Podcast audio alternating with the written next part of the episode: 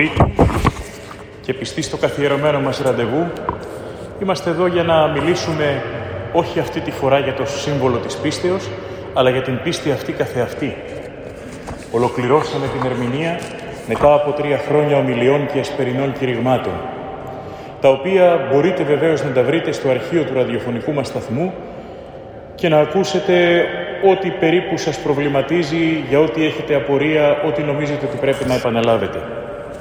Σήμερα θα ήθελα να σταθούμε σε κάτι διαφορετικό. Την πίστη αυτή καθεαυτή. Και τούτο διότι και ο ίδιος ο Κύριος το είχε θέσει ως ερώτημα. Όταν δε έλθει ο Υιός του ανθρώπου, άραγε ευρύσει την πίστη. Όταν έρθει στη δόξα του, στη Δευτέρα Παρουσία, όταν έρθει ξανά ο Χριστός μας, αυτή τη φορά όχι για να σώσει, αλλά για να κρίνει τον κόσμο, θα βρει άραγε την πίστη. Τι εννοεί ο Χριστός; Απ' τη μια μας λέει ότι για την Εκκλησία πήλε άδου ούκα της σχίσους είναι αυτής, δεν υπάρχει περίπτωση να νικηθεί η Εκκλησία. Όσο υπάρχει ο κόσμος θα υπάρχει η Εκκλησία για να σώζεται ο κόσμος. Και απ' την άλλη απορεί αν όταν θα έλθει θα βρει την πίστη. Τι σημαίνει αυτό; Τι αντιφατική συμπεριφορά είναι αυτή; Μία πρώτη ερμηνεία μπορούμε να δώσουμε έχοντας κατά νου αυτό που βλέπουμε στις μέρες μας στην Ευρώπη. Στην Ευρώπη, από τη δεκαετία του 70 και μετά, άρχισαν να μιλάνε για την εκδίκηση του Θεού. Τι είναι αυτό; Πριν, μετά την επικράτηση του διαφωτισμού και των αποτόπων ε, κινημάτων από αυτόν, ε, ως αντίθεση στην υπερβολική λογική του διαφωτισμού, αναπτύχθηκε το κίνημα του ρομαντισμού. Και από εκεί και μετά άρχισαν να έχουμε διάφορα άλλα ρεύματα ιδεολογικά αντίδραση του ανθρώπου στο προηγούμενο κίνημα, στην προηγούμε, στο προηγούμενο φιλοσοφικό ιδεολόγημα, στις προηγούμενες ιδέες που επικρατούσαν. Αυτή όλη η διαδικασία της προσκολήσεως των ανθρώπων σε ιδεολογίες και όχι στη θρησκεία, είτε στον καθολικισμό, είτε στον προτεσταντισμό, είτε όπου αλλού, οδήγησε στην ιστορική περίοδο των νεωτέρων ετών που ονομάζουμε στην Ευρώπη «Απομάγευση». Τον τίτλο τον έδωσαν ε, οι ίδιοι οι Δυτικοί, οι Γάλλοι κυρίως, αν και τον χρησιμοποιεί ο Μαξ Βέμπερ, μιλάει για το «Entzauberung der Welt», την απομάγευση του κόσμου. Το να πάψουμε να ασχολούμαστε με ό,τι μαγικό. Βέβαια, στη Δύση, ο όρος απομάγευση του κόσμου σημαίνει τον θάνατο της πίστεως. Να μην πιστεύεις σε τίποτα. Να πιστεύεις μόνο στη λογική, μόνο στην παρατήρηση, να μην δεσμεύεσαι από εκκλησιαστικά συστήματα, από εκκλησιαστικές ομάδες, να προχωράς. Γι' αυτό και ο Ρενάν, ένας από τους κορυφαίους δυτικούς φιλοσοφούντες, είπε το εξής αμήμητο ότι η θρησκεία έχει αμετάκλητα γίνει υπόθεση προσωπικού γούστου. Δικό μου, δική μου υπόθεση. Ατομική υπόθεση η θρησκεία στη Δύση. Ατομικό δικαίωμα. Ατομικό, όχι συλλογικό, ατομικό. Πιστεύω ότι θέλω. Έχω δικαίωμα να προσχωρήσω σε γνωστή θρησκεία, αυτές που αναγνωρίζουν τα κράτη, αλλά έχω δικαίωμα να έχω και δικό μου ιδεολόγημα, δηλαδή να ξεκινήσω να πάρω κάτι από χριστιανισμό, κάτι από βουδισμό, κάτι από μουσουλμανισμό, να τα παντρέψω, να τα ανακατέψω όλα αυτά και να τα εμφανίσω. Θα μου πείτε αυτά δεν γίνονται, εμείς είμαστε Ορθόδοξοι. Τρία χρόνια τώρα μιλάς, θα μου πείτε και μας λες για την αλήθεια της πίστεως, για το ότι δεν έχουμε δικαίωμα να τα ανακατέψουμε όλα αυτά, να πει ο καθένας τα δικά του. Να όμως που στην Ευρώπη αυτό το θεωρούν και εκτιμένο. Και μάλιστα θέτουν υποκρίση της πίστης των διαφόρων θρησκευτικών συστημάτων για να αποδεχθούν όχι το όλον, το σύνολο, αλλά μέρος, κατά τμήμα. Μου αρέσει αυτό, το ασπάζομαι. Α, δεν μου αρέσει αυτό από το χριστιανισμό, το πετάω. Και ποιος είπε ότι έχουμε δικαίωμα να κάνουμε τέτοια, ε, τέτοιες επιλογές στην πίστη; Πρώτο ερώτημα που δεν απαντά κανείς. Είναι πραγματικό όμως γεγονός. Το βλέπουμε και στην Ελλάδα. Και στην Ελλάδα ακόμα, πολλές φορές άνθρωποι που έρχονται στην Εκκλησία έρχονται κουβαλώντας μέσα τους όχι την πίστη που η Ορθόδοξη Εκκλησία κηρύττει στο λαό του Θεού, αλλά την πίστη που οι ίδιοι έχουν δημιουργήσει. Αυτά που οι ίδιοι θέλουν να πιστέψουν, τα οποία μπορεί πολλές φορές να είναι διαφορετικά από αυτά που διδάσκει η Εκκλησία και θα τα δούμε στη συνέχεια αυτά. Το γεγονός ότι μιλάμε για ξεμάγεμα του κόσμου στην Ευρώπη, μιλάμε για υποχώρηση της πίστης, δεν σημαίνει ότι δεν υπάρχουν άνθρωποι οι οποίοι είναι πιστοί κατά τα όσα η θρησκευτική τους παράδοση τους έχει διδάξει. Έχουμε καθολικούς στην Ευρώπη, προτεστάντες, έχουμε διαφόρους οι οποίοι ακολουθούν αυτό μέσα στο οποίο γεννήθηκαν και το ακολουθούν όπως το διδάχτηκαν. Ε, σε αυτούς δεν δίνουν πολύ σημασία γιατί δεν κάνουν θόρυβο, τα μέσα ενημέρωσης δεν ασχολούνται με αυτούς. Τα μέσα ενημέρωσης πολλές φορές ασχολούνται με την εκεντρικότητα, με ό,τι νομίζει ο άλλος ότι μπορεί να δημιουργήσει και να πλασάρει. Και τα μέσα ενημέρωσης θέλουν να προβάλλουν το όποιο φερόμενο ως καινούριο, χωρίς πολλές φορές να κατανοούν ότι διαφημίζουν το κακό, διαφημίζουν την αμαρτία. Υπάρχουν ψυχές εύπλαστες των νέων μας που παρασύρονται. Το πρόβλημα δεν είναι να περιοριστούν στην τηλεόραση ή στο διαδίκτυο οι διάφορες παρουσιάσεις των νεωτέρων ιδεών και ρευμάτων ή τα διάφορα πιστεύματα. Το θέμα είναι να παρουσιάζονται με σοβαρότητα και αντικειμενικά και όχι πάντοτε να ξεσηκώνουν τον κόσμο ότι να ήρθε κάτι καινούριο, κάτι καλύτερο, κάτι σπουδαίο και να τρέχουν και να παρασύρονται οι άνθρωποι από αυτό για να ανακαλύπτουν στο τέλος την πικρία της αμαρτίας, την πικρία της άρνησης, την απομάκρυνση από το Θεό. Παρά τα αυτά, ακόμα κι αν υπάρχουν αυτοί οι άνθρωποι στην Ευρώπη, και το βλέπουμε αυτό και στην Ελλάδα μας σιγά σιγά, ιδίως στην Αθήνα και τη Θεσσαλονίκη, δεν μπορούν να επηρεάσουν την κοινωνία τόσο ώστε να χαρακτηριστεί ως χριστιανική. Ζούμε στην αποχριστιανοποίηση της κοινωνίας και ας έχουμε την αίσθηση ότι ξέρουμε και έχουμε την αλήθεια της πίστεως. Ε, οι άνθρωποι στις μέρες μας θέλουν να εμφανίζονται ουδετερόθρησκοι στην καθημερινότητά τους, δηλαδή να μην εμφανίζουν αυτό το οποίο πιστεύουν. Και θέλουν να συσχηματίζονται με τα κοινωνικά προτάγματα για να μην διακρίνονται. Βλέπετε μπορεί ο άλλος να είναι πιστός, αλλά να μην το συζητά δημόσια. Να μην έχει αντίστοιχη συμπεριφορά. Να είναι, ξέρω εγώ, υπάλληλος και να ακολουθεί κατά γράμμα τις οδηγίες του εργοδότη, ακόμα κι αν είναι αντίθετη στον νόμο του Θεού. Η θρησκεία είναι ιδιωτικό γεγονός που περιορίζεται στην καλύτερη περίπτωση την Κυριακή και τις άλλες ημέρες κάνουμε ό,τι κάνουν όλοι. Έτσι κάνουν όλοι. Το ακούμε ως δικαιολογία. Και η πίστη δεν καταλαβαίνουμε την ευθύνη και τη συνέπεια της πίστης. Δεν το καταλαβαίνουμε αυτό. Θέλουμε να έχουμε σχέση με τον Θεό, ιδίως από τη δεκαετία του 70 και μετά άρχισε μία νοσταλγία των Ευρωπαίων του δυτικού κόσμου γενικότερα για τα παραδοσιακά θρησκεύματα, μιλάνε για την παράδοσή τους, χωρίς όμως να την πιστεύουν ως αλήθεια.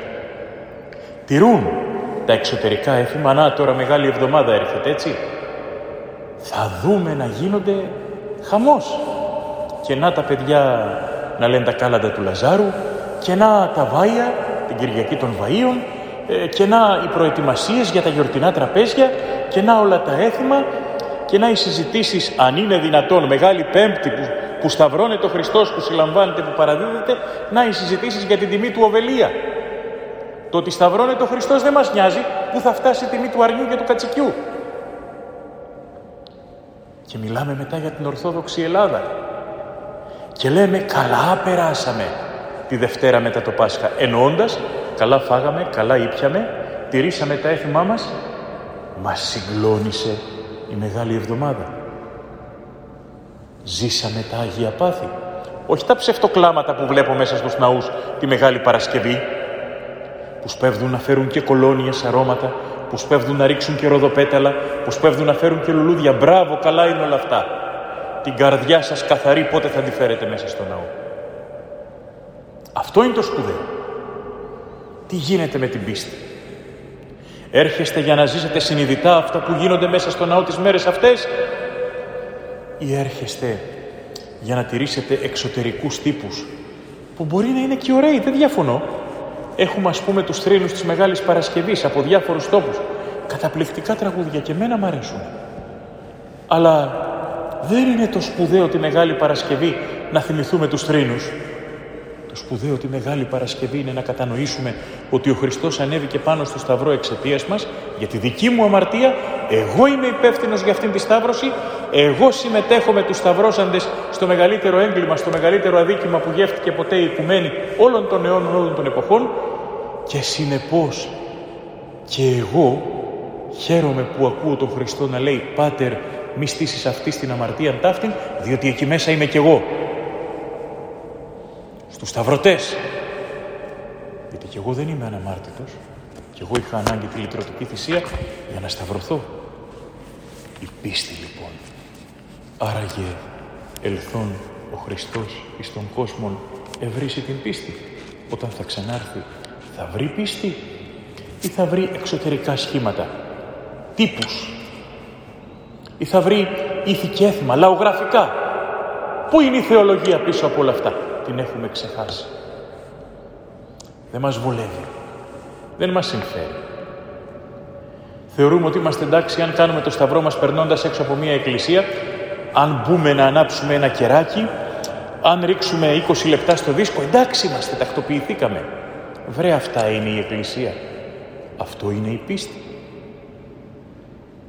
Μας συγκλονίζουν τα τροπάρια της Μεγάλης Εβδομάδας. Θα μου πείτε δεν τα καταλαβαίνουμε. Και άλλοι δεν τα καταλαβαίναν. Στην τουρκοκρατία δεν ήταν μορφωμένοι. Αναλφάβητοι ήταν. Όμως τα ζούσανε. Κρατήσανε πίστη. Μέσα σε κοινωνία τελείως αντιχριστιανική, ισλαμική, ετερόθρησκη κοινωνία.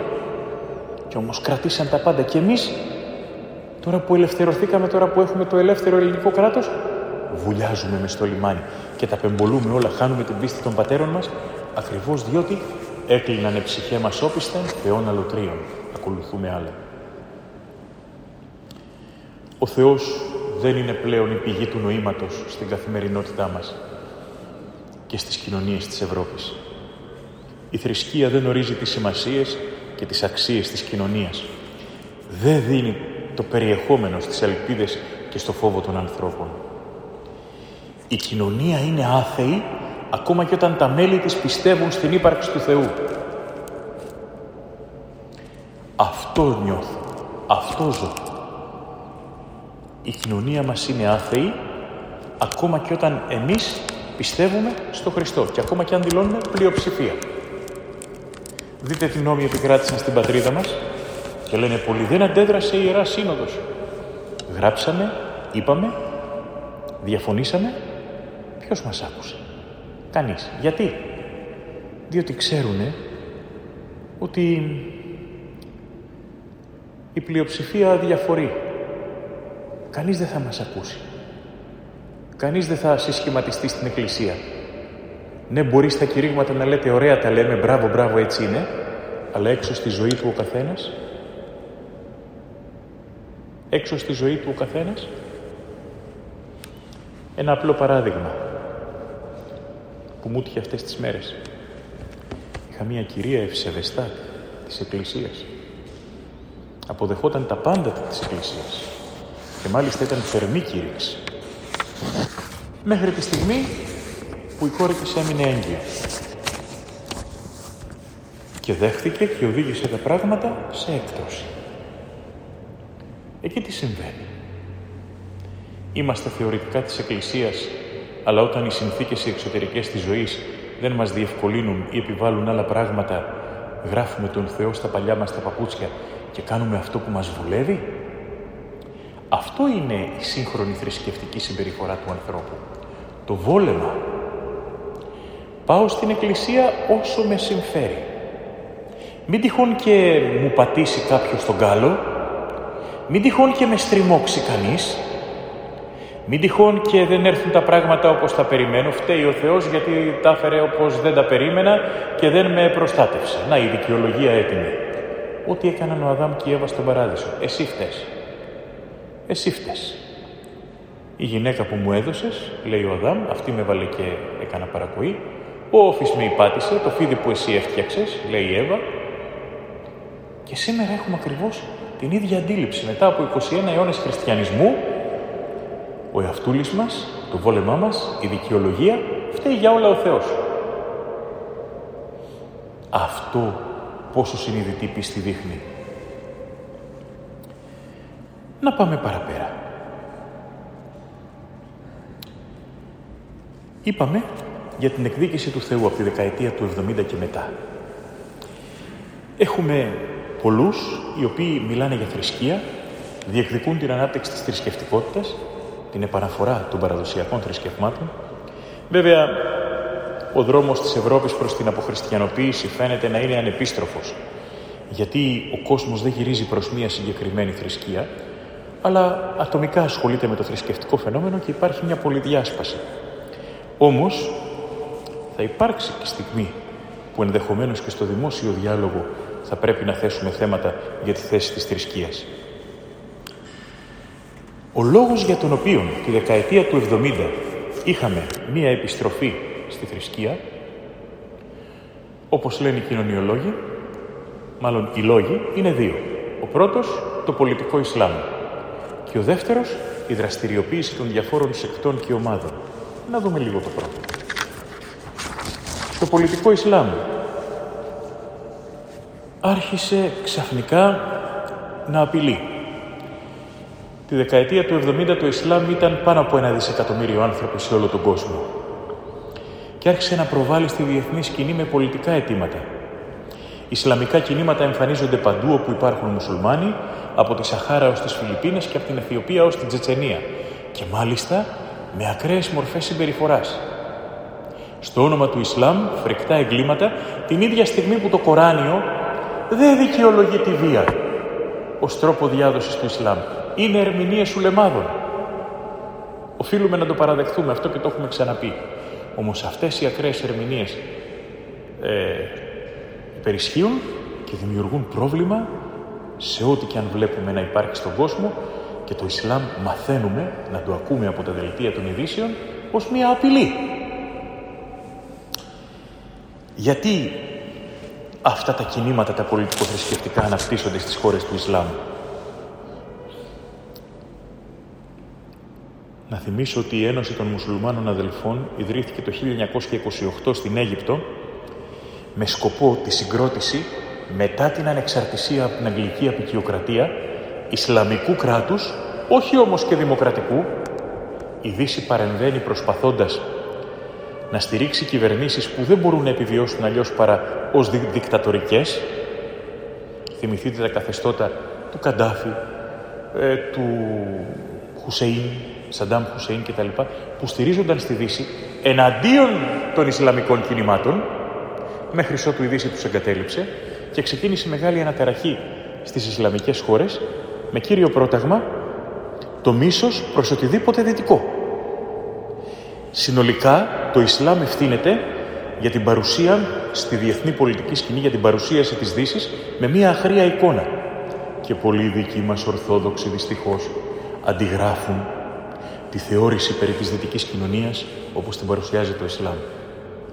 Το Ισλάμ παρουσιάζει τη Δύση ως απεικιοκρατική δύναμη, το Ισλάμ παρουσιάζει τη Δύση ως κοινωνία καταπίεσης, κοινωνία εκμετάλλευσης, κοινωνία ανελεύθερη. Όμως η Δύση δεν είναι μόνο αυτά. Η Δύση είναι και ατομικές ελευθερίες, είναι και ατομικά δικαιώματα, είναι και ελευθερίες, είναι και δημοκρατικές ευαισθησίες, είναι πολλά. Στη Δύση όσο και αν θέλουν κάποιοι να του αρνούνται, αν και πέταξαν τη βίβλο, στηρίχθηκαν πάνω στις αξίες του χριστιανισμού για να δημιουργήσουν τον νεότερο δυτικό πολιτισμό. Τα κινήματα για την ελευθερία, για την ειρήνη, για την χειραφέτηση των γυναικών, για την αυτοδιάθεση των λαών, όλα αυτά είναι συνθήματα της βίβλου. Όλα αυτά είναι χριστιανισμός χωρίς Χριστό. Δεν στέκεται, δεν γίνεται. Ε, αυτόν τον παραλογισμό διεκδικεί η Δύση. Δεν γίνεται. Παρά τα αυτά όμως, η Δύση προσπαθεί να δημιουργήσει ένα τέτοιο πολιτισμό ανθρωποκεντρικό, όπως λέμε, με ανθρωπιστικές αξίες, βέβαια αποτυγχάνει γιατί τελικά κυριαρχεί ο ανθρώπινος εγωισμός του καθενός μας. Όμως σε κάθε περίπτωση υπάρχουν αξίες στη Δύση. Το Ισλάμ χτυπά τη Δύση, γιατί έχει πολιτικά προηγούμενα. Να πούμε ότι το μόνο ουσιαστικά Ισλαμικό κίνημα που ε, επεκράτησε είναι αυτό του Χομεϊνή, στο Τεχεράνη, στο Ιράν. Μέγασε. Ε, νούμερο ένα εχθρός για όλη τη Δύση, ξέρετε. Πάντα για το Ιράν υπάρχει κακολογία στα δελτία ειδήσεων. Πάντα για το Ιράν υπάρχει επιφύλαξη. Τώρα λίγο πάνε να τα βρούνε λόγω των γεγονότων στην Ουκρανία. Παντού αλλού το Ισλαμικό κίνημα αποτυγχάνει, ανατρέπει βέβαια τις δυτικές κυβερνήσεις όπου μπορεί, όμως στη συνέχεια δημιουργεί εμφυλίους.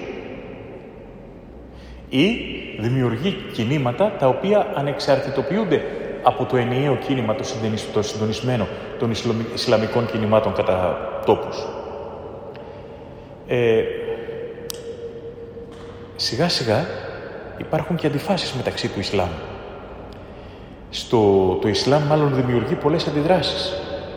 Φτάσαμε στην Ινδία, στη βουδιστική Ινδία, που πάντα υπήρχε μία θεώρηση ανοχής, πάντα υπήρχε ένας, να πω για μας, ο χαδελφισμός, έτσι το βλέπαμε, φτάσαμε κάποιοι εξαιτίας των ακροδίτων των Ισλαμιστών να έχουν δημιουργήσει ακροδεξιό κόμμα με 160 έδρες στο κοινοβούλιο, έφτασε να έχει, το οποίο λέει ότι κανείς μουσουλμάνος δεν μπορεί να διαμένει στην Ινδία.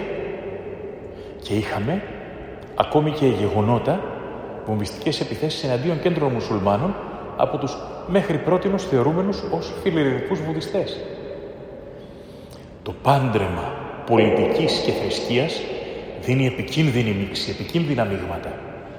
Και ένας από τους λόγους που κάποιοι θέλουν να ε, επιστρέψουν στις παραδοσιακές θρησκείες στην Ευρώπη δεν είναι επειδή ξαφνικά ανακάλυψαν την αλήθεια της πίστεως, αλλά επειδή υπάρχει ποδοσφαιροποίηση της πολιτικής ζωής. Εσύ είσαι Ισλαμιστής, εγώ είμαι χριστιανός. Τι σημαίνει εσύ είσαι χριστιανός; Πώς βιώνεις αυτή την ταυτότητα; Οι περισσότεροι το κατανοούν ότι λέγομαι και είμαι χριστιανός, όχι γιατί πιστεύω στο Χριστό, αλλά για να δείξω ότι δεν είμαι Ισλαμιστής. Την ίδια στιγμή το Ισλάμ έχει αρχίσει να υπησέρχεται φοβερά στη Δύση, να δημιουργεί πυρήνες, δεν ενσωματώνεται στις δυτικές κοινωνίες, οι μουσουλμάνοι μένουν, θα λέγαμε, σε γκέτο, γκέτοποιούνται και σιγά σιγά σιγά σιγά σιγά σιγά προσετερίζονται κόσμο γιατί για έναν λόγο είναι εύκολη θρησκεία. Και γιατί στην παρούσα φάση έχουν το χαρακτήρα κατά μεν τα συστημικά μέσα επικοινωνίας του βίαιου, του βάρβαρου, του απολύτιστου, κατά δε την αίσθηση όποιων αισθάνονται περιθωριοποιημένοι στις δυτικές κοινωνίες, του μόνου που αγωνίζεται το, εναντίον του συστήματος, του μόνου που πολεμά το κεφάλαιο, τη δομή της κοινωνίας, όλα αυτά στα οποία απέτυχε ε, ο μαρξισμός ή οι διάφοροι εθνικισμοί, θεωρούν ότι μπορούν να τα επιτύχουν με τη βία του Ισλάμ. Παραπέρα, η αναζήτηση της θρησκευτικότητας της κοινωνίας, ιδίως σε αντίθεση με το Ισλάμ, έφτασε να παράγει πράγματα που δεν τα περιμέναμε. Στη Γαλλία σήμερα υπάρχουν περισσότεροι βουδιστές αυτόχθονες, Γάλλοι που ασπάστηκαν τον βουδισμό, παρά βουδιστές ασιατικής καταγωγής που μένουν στη Γαλλία.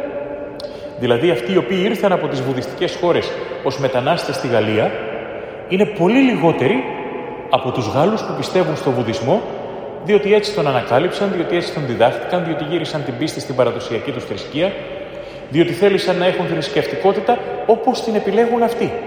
Και έχουμε ήδη παράπονα από τους παραδοσιακούς δασκάλους του, του βουδισμού ότι αυτοί εκεί αλλάζουν ακόμα και την πίστη που τους πάμε να τους παραδώσουμε. Δηλαδή, αυτό που κάνουν στο χριστιανισμό το κάνουν και αλλού. Να ξέρετε ότι πολλές φορές και στους διαθρησκιακούς διαλόγους, οι εκπρόσωποι των θρησκειών καταλήγουμε σε κοινά συμπεράσματα ως προς την παθολογία. Το πρώτο ότι ο καθένας θέλει να δημιουργήσει τη δική του πίστη έχοντας στοιχεία από κάθε θρησκεία. Δεν δέχονται την αλήθεια της πίστεως. Κάνει ο καθένας τα δικά του. Το δεύτερο ότι κάποιοι που προσπαθούν να υπερβούν τις διαιρέσεις του παρελθόντος, να αντιμετωπιστούν οι αιρέσεις και να υπάρξει ή δυνατόν ενότητα. Εμείς λέμε των χριστιανικών εκκλησιών, οι μουσουλμάνοι προσπαθούν, δεν θα υπάρξει ποτέ εκεί. Ενότητα μεταξύ των μουσουλμανικών ρευμάτων, βασικά μεταξύ των αλεβιδών μεταξύ των Σιητών, των Σουνιτών που είναι τα κυρίαρχα ρεύματα, εκεί δεν πρόκειται να γίνει πραγματικά, διαπιστώνουν ότι την ίδια στιγμή που κάποιοι προσπαθούν να μιλήσουν για ενότητα, να υπερβούν τις δυσκολίες, κάποιοι άλλοι συνασπίζονται αντίθετα. Θα έχετε ενδεχομένως παρατηρήσει ότι και στην Ελλάδα υπάρχουν κάποιοι οι οποίοι μιλούν εναντίον των διαλόγων που γίνονται με τους παπικούς, με τους προτεστάντες, εντοπίζουν λάθη, εντοπίζουν αδυναμίες, διαφωνούν με την όλη φιλοσοφία του διαλόγου, αναπτύσσουν επιχειρήματα.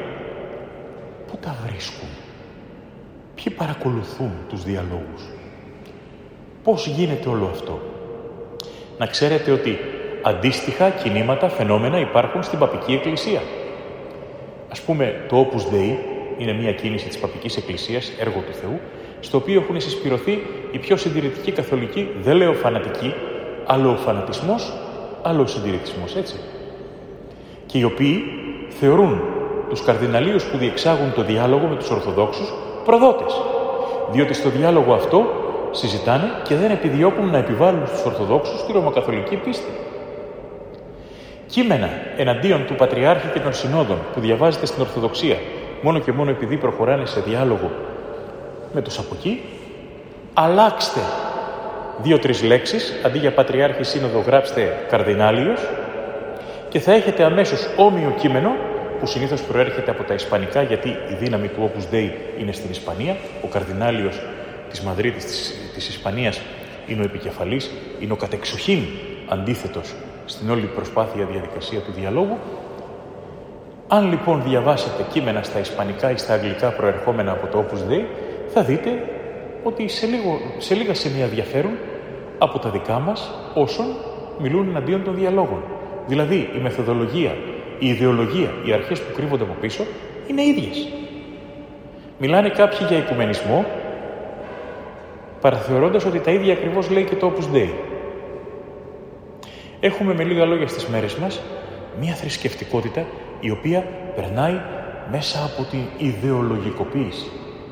Δεν πιστεύει ο άλλος για να καλλιεργήσει τις αρετές, για να προσευχηθεί, για να γνωρίσει τον Θεό. Πιστεύει για να ενταχθεί. Έχει την νοσταλγία της ένταξης. Η προβολή του θρησκευτικού φαινομένου ως ατομικού δικαιώματος στην Ευρώπη έφερε την αντίδραση της νοσταλγίας των συλλογικών, αν θέλετε, οργάνων της Εκκλησίας. Αυτό που συμβαίνει σε μία ενορία, αυτό που συμβαίνει ενδεχομένως και σε ένα σύλλογο και βλέπετε ότι έχουμε πολλούς οι οποίοι εντάσσονται, θέλουν να ανήκουν κάπου. Δεν τους ενδιαφέρει η πίστη ή μπορεί να την επικαλούνται στα λόγια, εντάσσονται για να αισθάνονται ότι ανήκουν κάπου. Περνάνε καλά, πάνε κατασκήνωση, ε, ζούνε καλά και μετά όταν λες παιδιά τι γίνεται τώρα, πόσο πιστεύουμε στο Χριστό, εκεί δεν παίρνεις απάντηση. Είναι κάποιοι οι οποίοι σέβονται τον επικεφαλής, τον Κύριο Τάδε, αν είναι λαϊκός, τον Πατέρα Τάδε, αν ηγείται κληρικός, αλλά από εκεί και μετά ο Χριστός. Ή όταν κατηγορήθηκαν κάποιοι πως ε, είναι εκτός εκκλησίας διότι εισάγουν νέα σχήματα, συλλόγους και τέτοια, κάποιοι άλλαξαν το κουστούμι και τη γραβάτα με το ράσο, γίνανε μοναχοί, συνήθως αμόναχοι και έχουμε το φαινόμενο των γκουρού γερόντων στην Ορθοδοξία. Κάποιοι τρέχουν για τον γέροντα, τρέχουν για, τον, για αυτόν τον οποίο θεωρούν επικεφαλής στην ομάδα που αισθάνονται ότι ανήκουν, αλλά από εκεί και μετά για τον Χριστό. Αυτό είναι το πρόβλημά μας. Επειδή λοιπόν υπήρξε αφενός μια πολιτικοποίηση του θρησκευτικού φαινομένου, αφετέρου μια νοσταλγία, μια ανάγκη από τους ανθρώπους να αισθάνονται ότι ανήκουν κάπου και αυτή την ανάγκη ενδεχομένως να μην την καλύπτει η ενορία, να θέλουν κάτι ειδικότερο, έτσι. Έχουμε φαινόμενα αλωτρίωσης της πίστης προς Θεού, όχι ότι είναι κακό να υπάρχουν σύλλογοι που επιδιώκουν μια παραπάνω πνευματική καλλιέργεια, να τονώνουν τα μέλη τους με παραπάνω μελέτη της Αγίας Γραφής, με παραπάνω μυστηριακή ζωή. Όχι, αυτό δεν είναι κακό. Το πρόβλημα αρχίζει από τη στιγμή που αυτοί που παρακολουθούν αυτούς τους συλλόγους δεν κατανοούν ότι επικεφαλής μας είναι ο Χριστός και υπάρχουμε για Αυτόν, αλλά αισθάνονται κάπου ανήκουν ότι εκεί που ανήκουν πρέπει και να δίνονται, ε, με αυτούς τους ανθρώπους μόνο να ζουν, να απορρίπτουν όποιους άλλους διαφωνούν κτλ. Και έτσι σε αυτούς τους χώρους έχουμε καλλιέργεια φανατισμού. Ένα άλλο πρόβλημα της πίστης μας σήμερα είναι ο φανατισμός. Ο φανατισμός δεν είναι χαρακτηριστικό της θρησκείας. Έχουμε φανατισμό και θρησκευτικό και άθρησκο και άθεο. Αυτές τις μέρες πάλι να περιμένετε να διαβάσετε ανακοινώσεις διαφόρων που στάζουν χολή και μίσος για την Ορθοδοξία. Το έχουμε συνηθίσει πια. Στις μεγάλες ημέρες μας κάποιοι με ιδεολογικές αγκυλώσεις θα βγουν να βρίσουν, να αμφισβητήσουν, να κάνουν διάφορα. Και ενώ αυτό κάποτε συνέβαινε σε θεωρητικό επίπεδο, θα περιμένουμε πάλι στις ημέρες, στις ε, ημέρες μας και μάλιστα τη Μεγάλη Εβδομάδα αυτούς που θέλουν να προκαλέσουν και θα βγουν επιδεικτικά να ψήσουν κρέας στη Μεγάλη Παρασκευή. Μόνο και μόνο για να μας προκαλέσουν. Εμείς δεν επιβάλλουμε.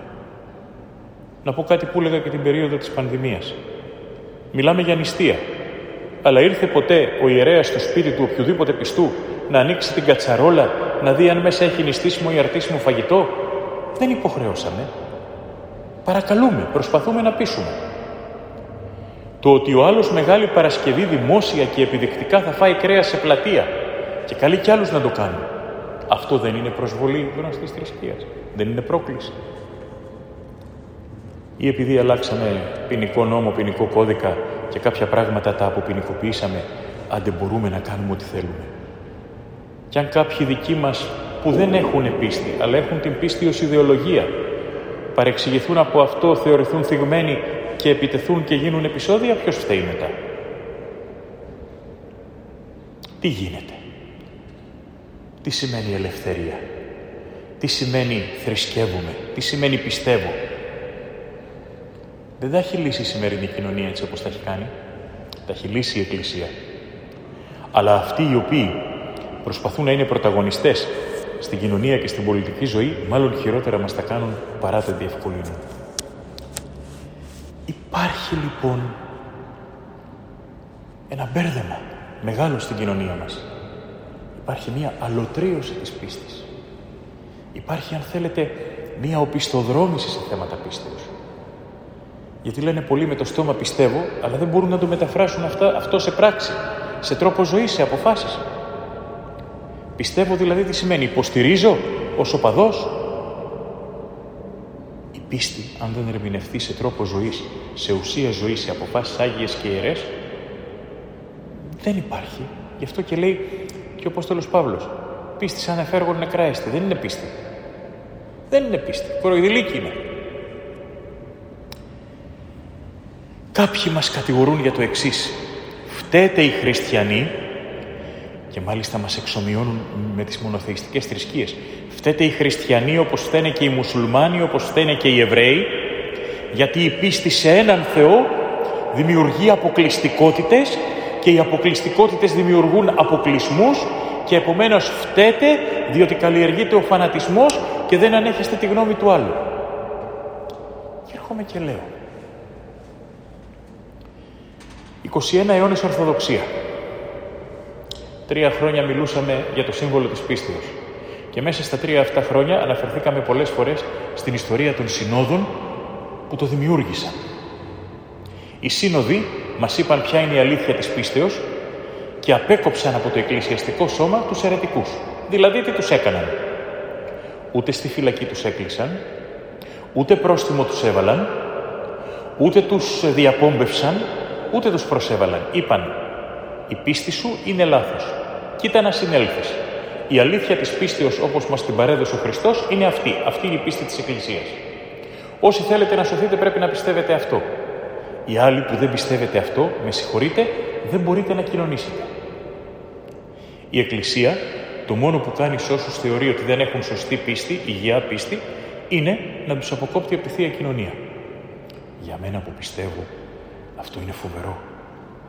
Πώς θα ζήσω χωρίς Χριστό; Πώς θα ζήσω χωρίς την ένωσή μου με την αιτία και την πηγή της ζωής; Για τον άλλον όμως που έχει ιδεολογικοποιήσει την πίστη, που έρχεται στην Εκκλησία και κοινωνάει για το καλό, του είναι αδιάφορο. Ξέρετε πόσοι θα μου έρθουν Μεγάλη Πέμπτη και μπροστά στο ποτήριο θα μου πούνε και του χρόνου πάτερ. Δηλαδή τι, θα σε ξαναδώ του χρόνου; Ήρθες κοινώνησες για το καλό, επειδή είσαι στη λιμάνα σου για να αποφύγετε στην κρίνια της. Προσέξτε λίγο μιας σπιτόφερη κουβέντα, προσέξτε οι μανάδες, προσέξτε οι γιαγιές. Άλλο να λέτε μια κουβέντα και να προτρέπετε και άλλο να επιβάλλετε. Μετά ο άλλος κάνει πράγματα που δεν τα θέλει μόνο και μόνο για να μην σε στεναχωρήσει. Αλλά στην εκκλησία ο άλλος πρέπει να έρχεται, να προσεύχεται, να λατρεύει το Θεό επειδή τον αγαπά.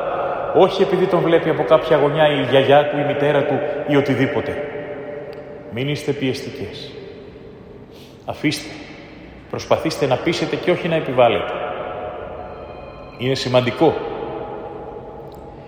Έχουμε λοιπόν την πίστη στον έναν Θεό, αλλά αυτή η πίστη μας δεν μας δημιουργεί προβλήματα τέτοια που να δημιουργούν, αν θέλετε, αντιθέσεις, να δημιουργούν τριβές, να δημιουργούμε και να παράγουμε βία.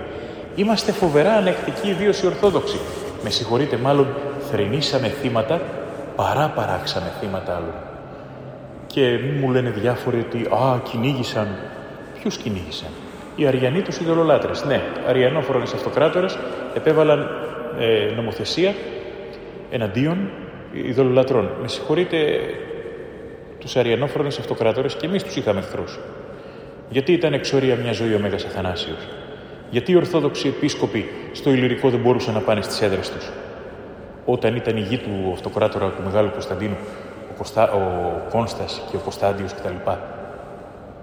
Όλοι αυτοί που αριάνιζαν, όλοι αυτοί που έκαναν διάφορα, γιατί πρέπει να τους χρεωθούμε εμείς επειδή είχαν το πρόσημο το χριστιανικό, αριανίζοντες ήταν. Θα φορτωθώ ως Ορθόδοξη Εκκλησία τα εγκλήματα του παπισμού την ίδια στιγμή που εγώ πρώτος είμαι θύμα αυτών των εγκλημάτων. Πριν κυριαρχήσει η Ιερά Εξέταση στη Δύση, ξεκίνησε το έργο της από την Ορθόδοξη Ανατολή. Όταν έγιναν οι σταυροφορίες και έπεσαν τα Ιεροσόλυμα στα χέρια των παπικών, σφάξανε μαζί μουσουλμάνους, Εβραίους και Ορθοδόξους Έλληνες. Το ίδιο μας φάξανε. Γιατί τώρα εγώ πρέπει να, να απολογηθώ για τα εγκλήματα των σταυροφοριών, οι νεότεροι μουσουλμάνοι δεν γνωρίζουν γράμματα και έρχονται και μου λένε χριστιανός, σταυροφόρος.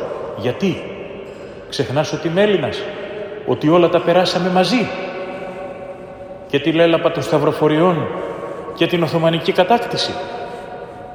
Βέβαια τους Οθωμανούς επειδή είναι ομόπιστοι οι νεότεροι τείνουν να τους συγχωρήσουν αλλά οι παλαιότεροι που θυμόντουσαν ξέραν ότι ο Μαμελούκος, ο φελάχος της Αιγύπτου, το ίδιο καταπιεσμένος ήταν όπως ο Ραγιάς στο Μοριά και στη Ρούμελη. Κάποια πράγματα δεν έχουν να κάνουν με θέματα πίστης, έχουν να κάνουν με θέματα πολιτικής της κάθε εποχής. Και άλλο η γνώση της ιστορίας, άλλο η θεολογία, άλλο το γιατί εγώ είμαι πιστός. Έχουμε δει βέβαια ανθρώπους στο όνομα του Χριστού να κάνουν τα μεγαλύτερα εγκλήματα. Γι' αυτούς ισχύει ο λόγος του Αγίου Ιακώβου του Αδελφοθέου. Εξημών εξήλθον αλλού του, συγγνώμη, του Αγίου Ιωάννου του Ευαγγελιστή της Αγάπης. Εξημών εξήλθον αλλού πήσαν με θυμών. Από εμά βγήκαν, αλλά ποτέ δεν ήταν μαζί μας. Το ίδιο ισχύει και για όλους αυτούς που μπαινοβγαίνουν στους Ορθοδόξους ναούς. Βλέπω να μπαινοβγαίνουν, να κοινωνούν πολλές φορές επιδεικτικά και η συνέχεια να μην είναι καθόλου ορθόδοξη, να μην έχει σχέση με την πίστη και το ορθόδοξο βίωμα. Πολλές δε φορές ακόμη και στο όνομα του Χριστού να έχουν αντιχριστιανική συμπεριφορά. Στην Παλαιά Διαθήκη διαβάζουμε «Εγώ είμαι Κύριος ο Θεός σου, ούκ εσοντές οι Θεοί έτεροι πλήνε μου, ου ποιήσεις σε αυτό ομοίωμα, ου ποιήσεις σε αυτό είδωλον, ουδέ παντός ομοίωμα, όσα είναι το ουρανό άνω και όσα είναι τη γη κάτω και όσα είναι της σύνταση υποκάτω της γης, ου προσκυνήσεις αυτής, ουδέ μη λατρεύσεις αυτής. Έχουμε μια καθολική απαγόρευση ειδόλων. Αυτήν τη φράση πολλοί την πιάνουν και τη διαστρέφουν φοβερά. Να, ο Θεός θέλει να είναι μόνο Αυτός και όταν ο λαός δεν παραδέχεται αυτόν τον μόνον Θεό, πρέπει ο λαός να εκδικηθεί. Και το συνδυάζουν αυτό με την ιστορία του Ισραήλ, οπότε όταν έμπαιναν στη γη της Επαγγελίας οι Ισραηλίτες, κατ' εντολήν Θεού, κατ' εντολήν, κατά Θεού, εξολόθρευαν άλλους λαούς, αυτό κατά πόσον είναι θεολογία, κατά πόσον ιστορία είναι θεολογούμενο, μόνο και μόνο για να μην ανακατευθούν και αναμειχθεί η παράδοση της ειδωλολατρίας με την παράδοση της μονοθεΐας. Το γεγονός ότι έχουμε μια τέτοια ιστορία στον Ιουδαϊσμό δεν σημαίνει ότι χαρακτηρίζει και εμάς τους χριστιανούς. Πολλά δε χωρία της Παλαιάς Διαθήκης τα εξηγούμε διαφορετικά. Οι άνθρωποι που έχουν Ιουδαϊκή παράδοση και εμείς που έχουμε την αληθινή πίστη στον Χριστό.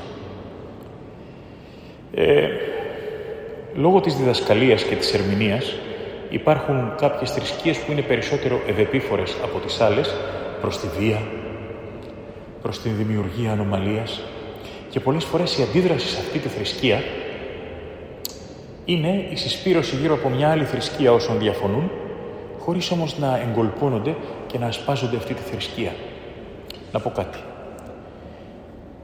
Ο μαρξισμός και γενικότερα κάποια αριστερά ρεύματα αναπτύχθηκαν και πορεύτηκαν με όρους θρησκείας, σαν να είναι θρησκεία.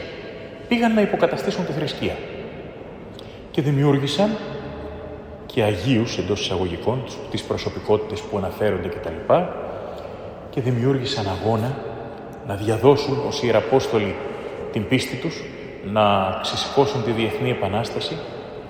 Έφτασε ο Λένιν μετά τον εμφύλιο να δώσει εντολή να υπάρξει προέλαση του κόκκινου στρατού, να φτάσουν μέχρι το Βερολίνο για να διασπείρουν την Παγκόσμια Επανάσταση. Πώς τα ξέρουμε αυτά; Τον πόλεμο της Πολωνίας με την τότε Σοβιετική Ένωση και πώς οι Πολωνοί κράτησαν τα σύνορα, κράτησαν τον προελάβοντα ρωσικό στρατό και νίκησαν σε μια παράδοξη νίκη. Δεν το περίμενε κανείς. Λοιπόν, ακριβώς επειδή ο μαρξισμός αναπτυσσόταν και προβαλόταν με όρους θρησκείας, στην Πολωνία, την πρώτη χώρα στην οποία υπήρξε μεγάλος κλονισμός του μαρξιστικού στοιχείου, ήταν το Σωματείο Αλληλεγγύη και ο Λέχ Βαλέσα, για όσους θυμούνται πιο παλιά, έτσι. Ο Λέχ Βαλέσα δήλωνε πιστός καθολικός και ξαφνικά όσοι θέλαν να είναι με το Βαλέσα και με την αλληλεγγύη, όσοι θέλαν να αντιδράσουν στο Κομμουνιστικό Κόμμα της Πολωνίας και στο Γιαρουζέλσκι, πήγαν και γίνανε καθολικοί. Δήλωναν καθολικοί, γέμισαν οι καθολικές εκκλησιές, κάνανε λιτανίες, βγαίνανε με σταυρούς στους δρόμους. Έπεσε το μαρξιστικό καθεστώς πανηγύρισαν λίγο ως καθολικοί και μετά εγκατέλειψαν τον καθολικισμό. Πολύ ωραία τον χρησιμοποίησαν και έφυγαν. Ήταν καθολικοί όχι γιατί πίστευαν στον καθολικισμό και στον καθολικό τρόπο ζωής και στην παράδοση που αυτό δημιουργούσε, απλά για λόγους συγκεκριμένης ιστορικής συγκυρίας πήγαν, έδρασαν ως μάζα, παρορμητικά, μπήκαν στην εκκλησία και βγήκαν. Δεν τα θέλουμε αυτά στην Εκκλησία. Θέλουμε συνειδητή πίστη. Τι σημαίνει συνειδητή πίστη; Η πίστη στον Θεό σε οδηγεί σε αγάπη για τον άνθρωπο. Εάν πρέπει εγώ που είμαι πιστός να πολεμήσω κάποιον, αυτός ο κάποιος είναι ο εαυτός μου. Ο αμαρτωλός εαυτός μου. Ο εγωισμός μου. Εάν υπάρχει πίστη επί γης, υπάρχει για να με βοηθήσει να γίνω Άγιος όχι για να βγάλω το μάτι του διπλανού μου. Ακούω πολλούς να διαδώσουμε την πίστη μας. Θες να διαδώσεις την πίστη σου, ναι. Ζήστηνε. Να τη δώσεις ένα πρώτα. Ο Χριστός είχε ένα χαρακτηριστικό. Κήρυξε την αλήθεια, αλλά ό,τι κήρυξε το βλέπουμε πρώτα εφαρμοσμένο στον εαυτό του. Τίποτα δεν κήρυξε ο Χριστός που πρώτα δεν το έκανε ο ίδιος. Ξέρετε πόσοι από εμάς έχουν ασυνέπεια λόγων και πράξεων; Διάσταση λόγων και πράξεων. Κάποτε κήρυτε ένας ιεροκήρυκας και ένας παππούς από κάτω έκανε αυτό. Με τα δύο ακραία δάχτυλα μετρούσε, έβλεπε πώς είναι η απόσταση από το στόμα μέχρι το αυτί. Το έκανε συνέχεια. Όταν κατέβηκε ο ιεροκήρυκας, τον πλησίασε και του λέει «Τι έκανες άνθρωπέ μου την ώρα που μιλούσα» Μέτραγα λέει πώς είναι η απόσταση από το στόμα μέχρι το αυτί για να δω τόσο μεγάλη είναι και δεν ακούς τι λες. Γιατί καλά μας τα είπες. Τι κάνεις όμως; Και αν αυτό ισχύει για τους κληρικούς, ίσχυε κάποτε και υπήρχε και ο έλεγχος ο λαϊκός, τώρα να ξέρετε το πρόβλημά μας είναι ότι και οι λαϊκοί έχουν χαλάσει. Οι πάντες, πάντες εξέκλειναν άμα ηχριώθησαν. Ουκ έστι ποιον Χριστότητα, ουκ έστι νέος ενός. Μα θα μου πείτε, εμείς μαθαίνουμε, πριν ακόμα ζήσουμε την πίστη μας, έχουμε ακούσει κάποιους να μας λένε να την ομολογούμε και να πολεμάμε όσους πάνε να τη διαστρέψουν. Ναι, η Ορθόδοξη Εκκλησία έχει πει να μην ακούτε όσους πάνε να σας κηρύξουν διαφορετικά. Ο Απόστολος Παύλος τι λέει, «Καν άγγελος εξ ουρανού ευαγγελίσετε, παρό παρελάβετε ανάθεμα». Ακόμα κι αν έρθει κάποιος άγγελος από τον ουρανό και σας πει διαφορετικά από ότι η αλήθεια της πίστεως λέει, τότε ανάθεμα. Μην τον ακούτε. Κι ας είναι άγγελος.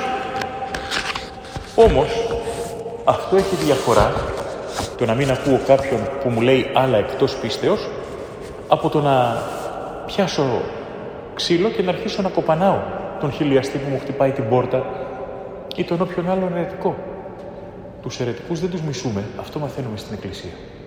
Προσευχόμαστε για αυτούς, τους αποφεύγουμε, αλλά δεν τους πολεμάμε με την έννοια ξεσηκώνουμε φουσάτο, στρατό και πάμε και τους κόβουμε το κεφάλι. Υπάρχει μια χαρακτηριστική περικοπή. Κατά Ματθαίον κεφάλαιο 13, 37 έως 39. Μια παραβολή που πραγματικά, συγγνώμη, 24 έως 30, που πραγματικά σπάει κόκαλα.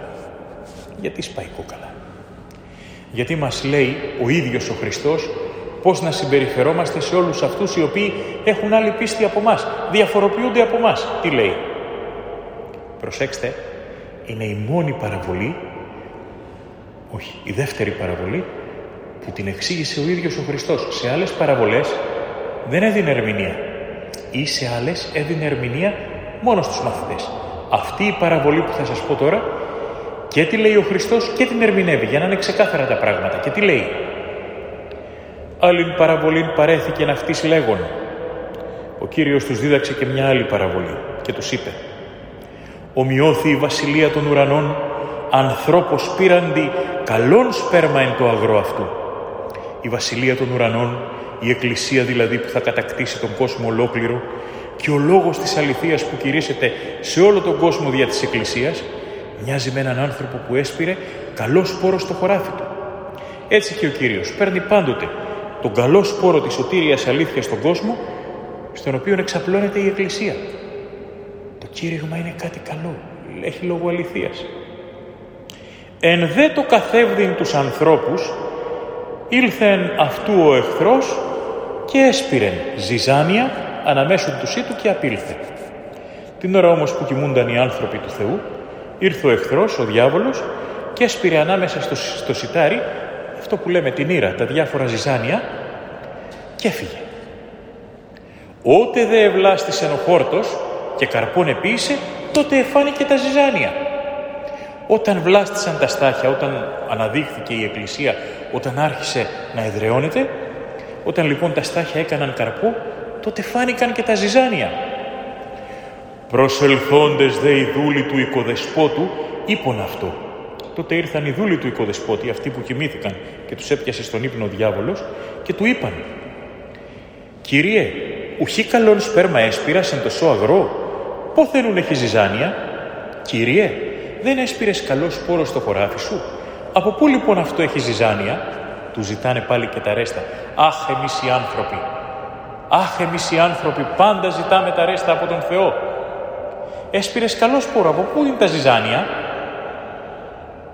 Ο σπόρος που μας έδωσε να σπείρουμε, μήπως είχε κάτι; Ο δε έφη αυτής, εχθρός άνθρωπος του το επίησε. Και εκείνος τους είπε, κάποιος εχθρός το έκανε αυτό. Σπήραμε καλός σπόρο, πέρασε άλλος και έσπηρε ζυζάνια. Και αμέσως οι πρόθυμοι, οι δε δούλοι είπαν αυτό, θέλει σου να πελθόνται συλλέξομεν αυτά, και οι δούλοι που κοιμήθηκαν, που τους έπιασε ο εχθρός τον ύπνο, που πήγαν να τα ρίξουν και στον Κύριο, αμέσως δώσαν τη λύση, πρόθυμοι. Θέλεις να πάμε και να τα μαζέψουμε, να τα καταστρέψουμε; Ο δε ου, μήποτε συλλέγονται στα ζυζάνια, εκριζώσει τέμα άμα αυτής τον σύτο. Εκείνος όμως είπε, όχι, διότι οι ρίζες των ζυζανίων είναι μπλεγμένες μέσα στο χώμα με τις ρίζες του σιταριού και υπάρχει φόβος μήπως όταν θα συλλέγετε τα ζυζάνια ξεριζώσετε μαζί με αυτά και το σιτάρι. άφετε συναυξάνεστε αμφότερα μέχρι του θερισμού. Και εν καιρό του θερισμού ερώτης θεριστές, συλλέξατε πρώτον τα ζυζάνια και δίσατε αυτά εις δέσμας προς το κατακάψει αυτά, τον δέσι τον συναγάγετε στην αποθήκη μου. Αφήστε να μεγαλώνουν και τα δυο μέχρι την εποχή του θερισμού. Και τον καιρό του θερισμού, δηλαδή της τελικής κρίσεως, θα πω στους θεριστές αγγέλους μου. Μαζέψτε πρώτα τα ζυζάνια και δέστε τα σε δεσμίδες για να τα κατακάψετε. Δηλαδή, ξεχωρίστε τους πονηρούς ανθρώπους και ρίξτε τους όλους μαζί στο πύρ της αιωνίου κολάσεως. Το σιτάρι όμως μαζέψτε το στην αποθήκη μου. Τους αγαθούς δηλαδή και εναρέτους, συνάξτε τους στην ουράνια βασιλεία. Πώς να σηκώσω χέρι και να χτυπήσω όποιον διαφωνεί με μένα, όταν ο Χριστός μου λέει «άφες συναυξάνεστε». Άσε να συνυπάρχουν. Θα γιορτάσουμε Μεγαλοβδομάδα και ενώ πολλοί συγκινούμαστε από το κλίμα, το πένθυμο, το κατανικτικό και των υμνοδιών κτλ. Δεν παρακολουθούμε τα Ευαγγέλια, δεν παρακολουθούμε τα λόγια, δεν καταλαβαίνουμε τι μας λέει η Μεγάλη Εβδομάδα. Εκεί στην αρχιερατική του προσευχή ο Χριστός μας τι λέει; «Ου χερωτώσε ή να άρεις αυτούς εκ του κόσμου, αλλά να τηρήσεις αυτούς εκ του πονηρού. Θεέ μου και Πατέρα μου, προσεύχομαι τώρα για τους μαθητές μου και για τους διαδόχους, του, διαδόχους τους και για τους χριστιανούς που θα έρθουν σε όλους τους αιώνες σε όλο τον κόσμο, σε όλες τις εποχές. Δεν θέλω να τους πάρεις μέσα από τον κόσμο και να γίνουν γκέτο, να ζουν μόνοι τους, απομονωμένοι από όλους τους άλλους. Όχι, δεν το θέλω αυτό. Θέλω να ζουν μέσα στις κοινωνίες των ανθρώπων, μαζί με όλους τους άλλους, αλλά να τους προστατεύεις από τον πονηρό, να διασώζεις την ορθή πίστη, το ορθόδοξο ήθος, το εκκλησιαστικό φρόνημα, να μην πιστέψουν ότι τα ξέρουν όλα, να έχουν ταπείνωση ότι χρειάζονται τον εκκλησιαστικό λόγο και την Εκκλησία του Χριστού και να πιστεύουν όχι ότι τους κατεβάσει το κεφάλι τους, όχι ότι τους εμπνεύσει ο εγωισμός τους, αλλά ότι είναι το θέλημα του Πατρός του εν ουρανής, ότι μας παρέδωκε το αψευδέστομα του Χριστού και το διαφυλάσσουμε ως πολύτιμη παρακαταθήκη 21 αιώνες τώρα. Η Ορθόδοξη Εκκλησία δεν ήρθε για να κάνει τα δικά της. Ήρθε για να έχει αντιγραφική μνήμη, να αντιγράφει μια γενιά την προηγούμενη και να αναπαράγει το μήνυμα της πίστεως, το μήνυμα του Ευαγγελίου, στην κάθε γενιά ίδιο και απαράλλακτο. Μπορεί με εξωτερικό περίβλημα διαφορετικό. Εγώ σας μιλάω στη Δημοτική. Κάποτε μιλούσαν στην Καθαρέβουσα. Παλαιότερα μιλούσαν στη Λόγια, την Αρχαΐζουσα, την Αττική διάλεκτο. Μπορεί ο καθένας να μιλάει σε διαφορετική γλώσσα, να μιλάει γαλλικά, αγγλικά. Το περιεχόμενο του κηρύγματος όμως οφείλει να είναι το ίδιο η πίστη στον Ιησού Χριστό, σταυρωθέντα, αναστάντα, σώσαντα το γένος των ανθρώπων. Δεν μου δόθηκε η πίστη για να την εργαλειοποιήσω και να την κάνω, αν θέλετε, μέσο, όπλο, φανατισμού, μίσους εναντίον του όποιου άλλου. Ο άλλος είναι ο αδελφός μου. Και μάλιστα είναι ο τρόπος για να βρω τον Θεό. Έβρες τον αδελφόν σου, έβρες Κύριον τον Θεόν σου. Αν δεν μπορεύεσαι στον άλλον με αγάπη, όχι απλώς ανοχή. Δείτε, δείτε σε τι μας καλεί η, η σύγχρονη αποπνευματοποιημένη δυτική κοινωνία. Να έχουμε, λέει, ανοχή, να ανεχόμαστε ένα τον άλλο. Ποια ανοχή; Ο χριστιανισμός μιλάει για αγάπη. Κάτι πολύ παραπάνω. Κάτι πολύ ασύλληπτο, κάτι πολύ φοβερό.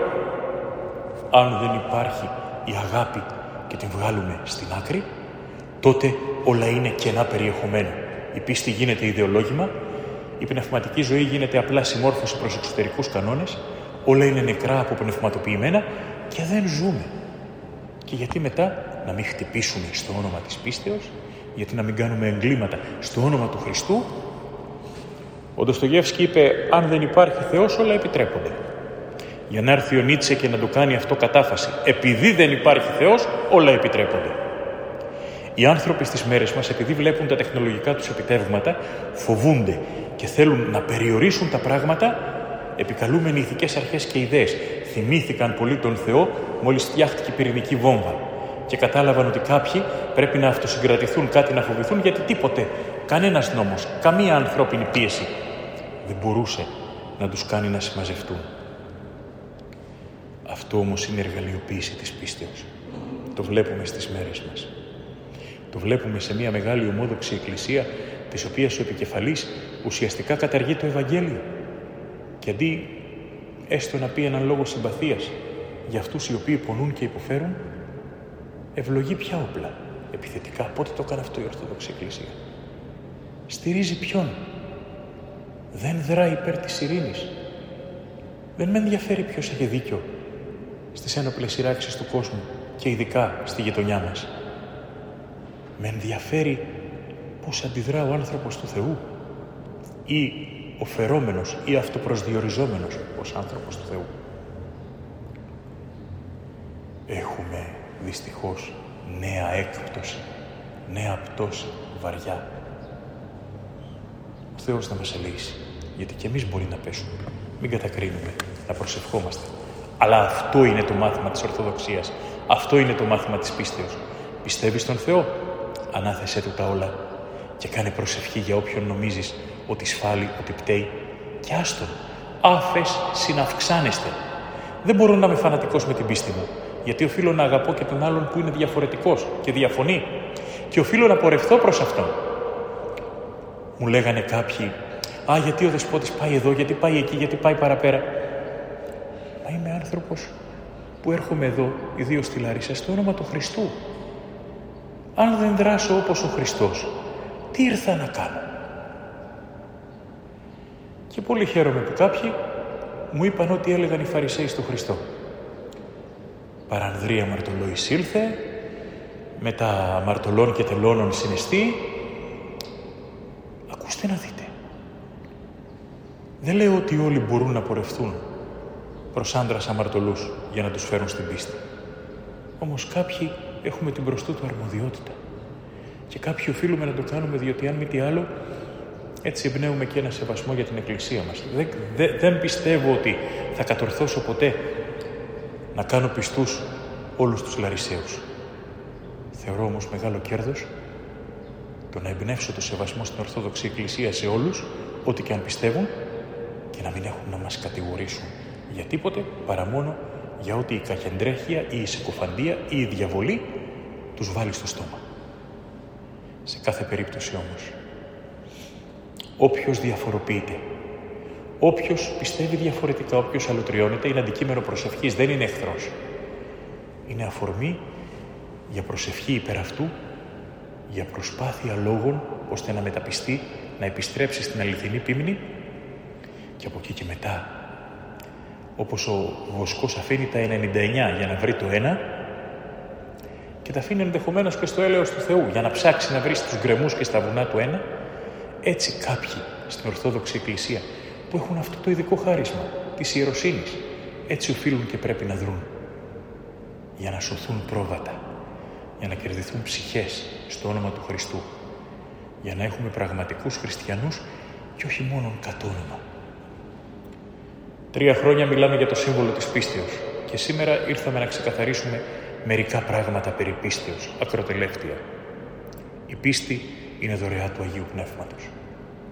Εύχομαι, στα πλαίσια της ειδικότερης αυτής περίοδου της Αγίας και Μεγάλης Τεσσαρακοστής, να μας δώσει τη χάρη του Άγιος Θεός, ώστε να στολίσει την ψυχή μας η πίστη, να στολίσει την καρδιά μας η αλήθεια της πίστεως, να φωτίσει τον ηγεμόνα νου η πραγματική πίστη, ώστε ο νους να εμπνεύσει σε αποφάσεις άγιες και ιερές. Εύχομαι σε κάθε περίπτωση να ποθήσουμε όλοι μας αυτή την πίστη. Μην επαναπαυτούμε σε αυτό που ήδη θεωρούμε ότι έχουμε. Η στασιμότητα για τον χριστιανό είναι οπισθοδρόμηση. Σε κάθε περίπτωση οφείλουμε να αυξάνουμε το δοθέν χάρισμα, το δοθέν τάλαντο. Με αυτούς όμως τους όρους που προείπαμε, με αυτούς τους όρους που θέτει η Εκκλησία για την πίστη. Τελειώσαμε και φέτος αυτήν την σειρά των εσπερινών κηρυγμάτων. Μετά την Ανάσταση και επειδή είναι περίοδος εξετάσεων και επειδή παρέρχεται ο καιρός και επειδή όλοι λίγο πολύ έχουν πολλές εργασίες, δεν θα συνεχίσουμε το κήρυγμα. Πάντα το σταματάμε πριν τη Μεγάλη Εβδομάδα. Τελείωσε αυτή η τριετή σειρά των εσπερινών κηρυγμάτων. Μακάρι ο Άγιος Θεός να βοήθησε να, καρπο... να, να, να, να δώσανε καρποφορία πλούσια. Μακάρι να έδωσε ο Άγιος Θεός να, να κατέστησε αναφορμή προβληματισμού.